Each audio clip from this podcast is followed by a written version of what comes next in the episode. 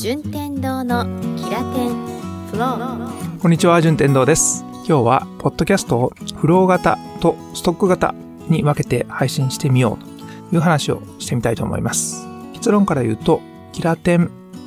今お聞きいただいているこの番組の方のキラテンはキラテンフローと名付けて配信していこうというふうに考えております。これは何かと言いますとですね、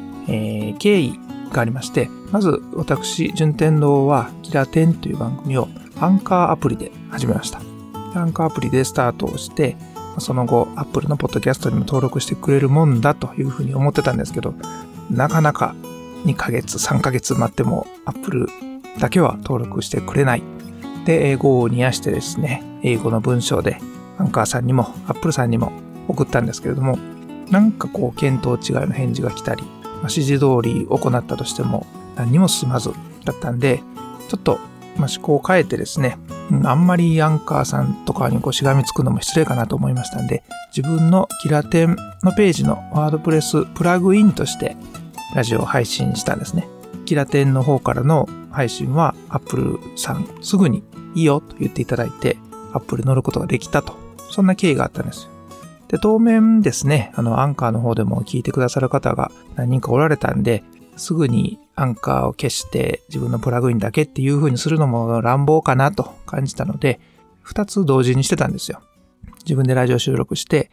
プラグインでアップロードするのと、アンカーアプリの方にアップロードするのと、で2つあるのはあるので別にいいのかなと思ってたんですけど、この時代の背景として Google がですね、最近ポッドキャストにまた再熱をして力を入れてきていると。ポッドキャスターとしてはありがたいんですけど、そのありがたい機能がですね、僕のように2つ同じ内容をアップしているという人間にとってはちょっと心配な点が出てきました。というのは、SEO とかに詳しい方はイメージできると思うんですけど、 Google 側から見たら同じものが2つある、どちらかがコピーしてるんじゃないかというふうな疑惑も持っちゃうんですね。まさにそのポッドキャストっていう音声側とインターネットっていう SEO がどこまで連動してるかっていうのはわからないですけども、少なくとも同じ番組が同じアートワーク、そのイメージをね使ってアップしてるっていうのはちょっとあんまりよろしくない環境かなと思ったんです。これはいかんと。じゃあやはりアンカーの方を解除して一つにしてしまおうかなというふうにも思ったんですけど、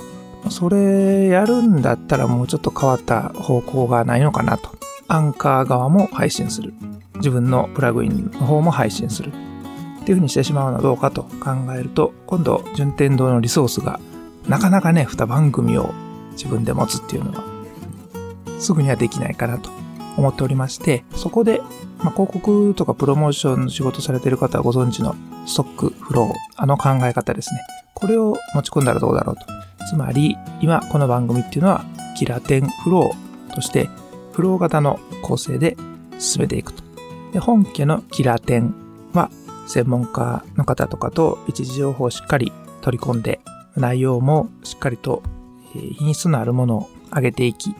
記事とも連動してというふうに丁寧に作り上げたものをキラテン本家の方にすると。そういうフローとストックのバランスを取ったものだと、一人で2番組っていう風にしてもなんかギリギリいけそうな気がするなと。で、さらにこの考え方がしっくりきたらですね、他のポッドキャスターの仲間にもこんなんしてるんですけども、こんな結果出たよという風に報告できるんじゃないかなとことも思ってます。で、アイコンもしっかり変えさせていただいて、アートワークもね、今聞いてもらってる方はアンカー経由の方はキラテンフローっていう風にちゃんとフローついてます。で、近々ですね、今までのアンカーの過去の放送っていうのはもう削除することになります。もしそれちょっと聞きたいなと、さらにその路線で行ってる方の本家キラテンの方を聞きたいなと思う方は、キラテンで検索してホームページの方からキラテンのポッドキャストとかの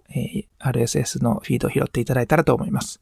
で、結果ですね、今アンカー経由で上げてるのとプラグイン経由で上げてるのとっていう RSS のフィードが2つ存在してるんで、その2つをしっかりしたプラットフォームとして拾えるっていうものは Google ポッドキャスト、それから Spotify のポッドキャスト、あとは海外製のいくつかあるんですけど、この2つが一番わかりやすいかなと思います。 Google ポッドキャストか Spotify、 この2つだとキラテンフローとキラテンの両方ともが検索したら出てきます。なので、できれば2つ聞いていただくのが嬉しいかなと思うんですけど、やはり Apple の方にはね、本家のキラテンしかないので、キラテンを聞いていただくっていうことを前提に、そのスピーディーな情報は実はキラテンフローっていうのもあるんだよぐらいのバランスで捉えてもらうとすごく嬉しいです。では次回からですね、こちらのキラテンフローは私順天堂がインプットしたものをスピーディーにお届けして、頻度をどんどん上げていくという番組構成でお届けしたいと思いますので、ぜひこれからもお付き合いください。それでは次回お耳にかかりましょう。ありがとうございました。